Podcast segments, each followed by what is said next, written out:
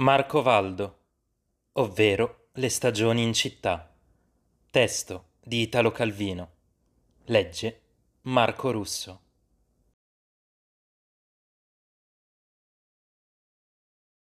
Capitolo 4 Inverno. La città smarrita nella neve.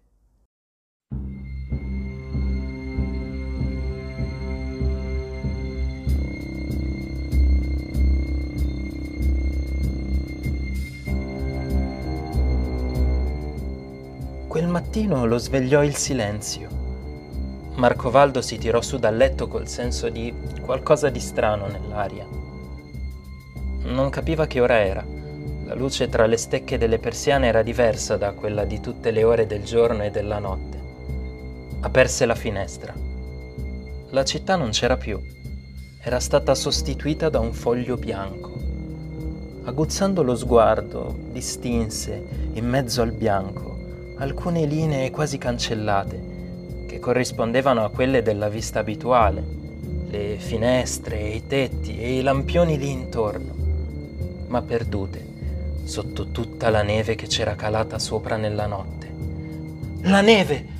gridò Marcovaldo alla moglie, ossia fece per gridare, ma la voce gli uscì attutita. Come sulle linee e sui colori e sulle prospettive la neve era caduta sui rumori, anzi sulla possibilità stessa di far rumore. I suoni, in uno spazio imbottito, non vibravano. Andò al lavoro a piedi. I tram erano fermi per la neve. Per strada, aprendosi lui stesso la sua pista, si sentì libero come non s'era mai sentito. Nelle vie cittadine ogni differenza tra marciapiedi e carreggiata era scomparsa. Veicoli non ne potevano passare e Marcovaldo, anche se affondava fino a mezza gamba ad ogni passo e si sentiva infiltrare la neve nelle calze, era diventato padrone di camminare in mezzo alla strada, di calpestare le aiuole, d'attraversare fuori dalle linee prescritte, di avanzare a zig-zag. Le vie e i corsi s'aprivano sterminate e deserte come candide gole tra rocce di montagne. La città nascosta sotto quel mantello, chissà se era sempre la stessa o se nella notte l'avevano cambiata con un'altra.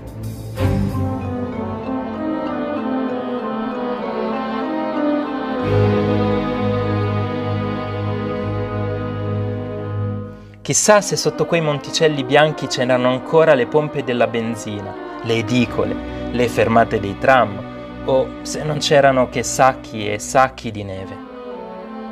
Marcovaldo, camminando, sognava di perdersi in una città diversa. Invece i suoi passi lo riportavano proprio al suo posto di lavoro di tutti i giorni. Il solito magazzino. E varcata la soglia, il manovale stupì di ritrovarsi tra quelle mura sempre uguali, come se il cambiamento che aveva annullato il mondo di fuori avesse risparmiato solo la sua ditta. Lì ad aspettarlo c'era una pala, alta più di lui, il magazziniere capo signor Viligelmo porgendogliela gli disse Davanti alla ditta la spalatura del marciapiede spetta a noi, cioè a te. Marcovaldo imbracciò la pala e tornò a uscire.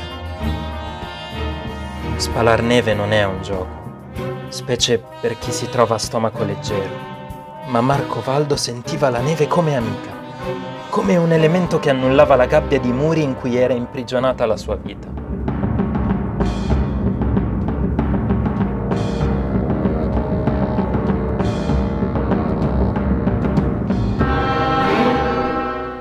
E di gran lena si diede al lavoro, facendo volare gran palate di neve dal marciapiede al centro della via.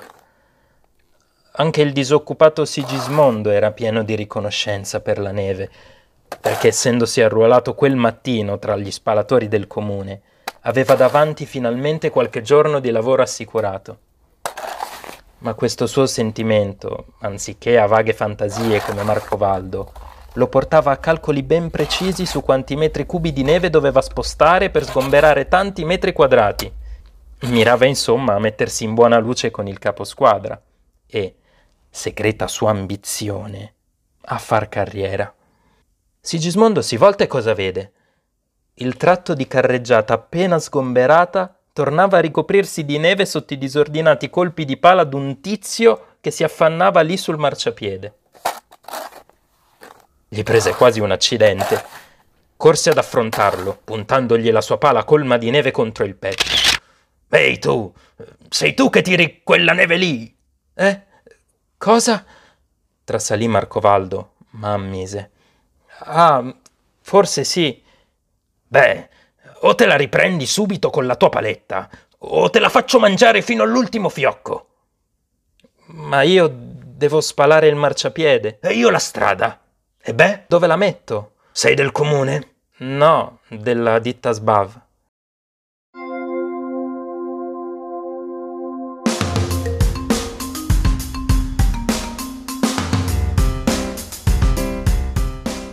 Sigismondo gli insegnò ad ammucchiare la neve sul bordo e Marcovaldo gli ripulì tutto il suo tratto. Soddisfatti, a pale piantate nella neve, stettero a contemplare l'opera compiuta. Hai una cicca?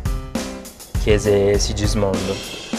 Si stavano accendendo mezza sigaretta per uno, quando un'auto spazzaneve percorse la via, sollevando due grandi onde bianche che ricadevano ai lati.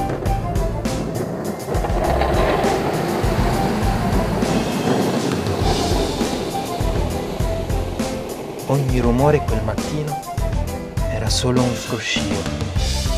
Quando i due alzarono lo sguardo, tutto il tratto che avevano pulito era di nuovo ricoperto di neve. Che cos'è successo? È tornato a nevicare?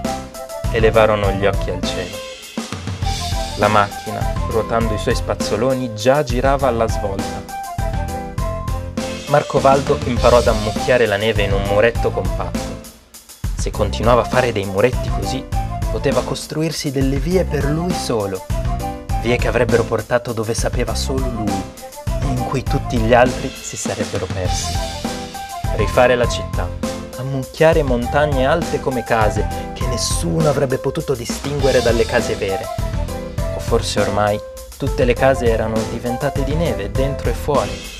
Tutta una città di neve con i monumenti e i campanili e gli alberi una città che si poteva disfare a colpi di pala e rifarla in un altro modo. Al bordo del marciapiede, a un certo punto, c'era un mucchio di neve ragguardevole. Marco Valdo già stava per livellarlo all'altezza dei suoi muretti, quando s'accorse che era un'automobile, la lussuosa macchina del presidente del consiglio d'amministrazione commendatore Alboino, tutta ricoperta di neve. Visto che la differenza tra un'auto e un mucchio di neve era così poca, Marcovaldo con la pala si mise a modellare la forma d'una macchina. Venne bene. Davvero, tra le due non si riconosceva più qual era la vera. Per dare gli ultimi tocchi all'opera, Marcovaldo si servì di qualche rottame che gli era capitato sotto la pala. Un barattolo arrugginito capitava a proposito per modellare la forma d'un fanale. Con un pezzo di rubinetto, la portiera ebbe la sua maniglia. Ci fu un gran sberrettamento di portieri, uscieri e fattorini, e il presidente commendatore Alboino uscì dal portone. Miope ed efficiente, marciò deciso a raggiungere in fretta la sua macchina, afferrò il rubinetto che sporgeva, tirò, abbassò la testa e si infilò nel mucchio di neve fino al collo. Marcovaldo aveva già svoltato l'angolo e spalava nel cortile. I ragazzi del cortile avevano fatto un uomo di neve. Gli manca il naso, disse uno di loro. Cosa ci mettiamo? Una carota! E corsero nelle rispettive cucine a cercare tra gli ortaggi. Marcovaldo contemplava l'uomo di neve. Ecco, sotto la neve non, non si distingue cos'è di neve e cos'è soltanto ricoperto, tranne in un caso, l'uomo, perché si sa che io sono io e, e non questo qui.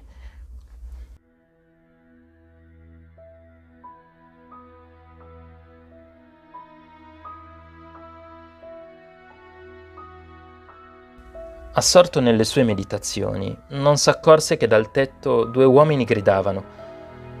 Ehi, Monsù! Si tolga un po' di lì! Erano quelli che fanno scendere la neve dalle tegole, e tutto a un tratto un carico di neve di tre quintali gli piombò proprio addosso. I bambini tornarono col loro bottino di carote. Oh, hanno fatto un altro uomo di neve! In mezzo al cortile c'erano due pupazzi identici, vicini. I bambini tornarono col loro bottino di carote.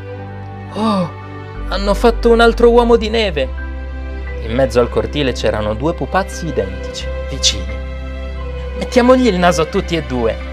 E affondarono due carote nella testa dei due uomini di neve.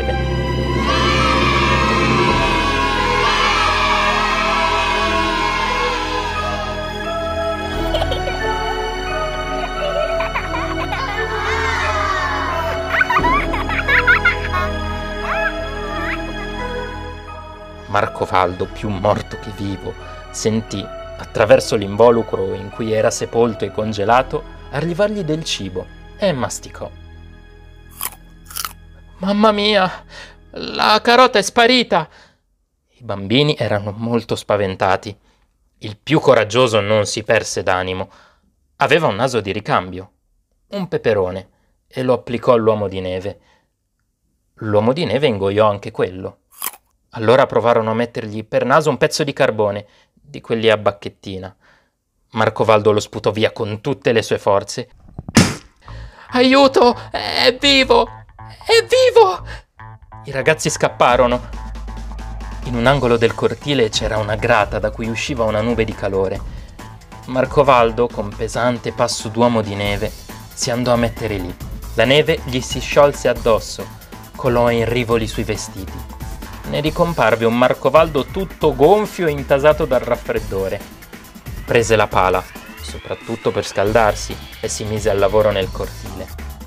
Aveva uno starnuto che si era fermato in cima al naso, stava lì lì e non si decideva a saltar fuori. Marcovaldo spalava con gli occhi semichiusi e lo starnuto restava sempre appollaiato in cima al suo naso. Tutto a un tratto... Ah! Fu quasi un boato e il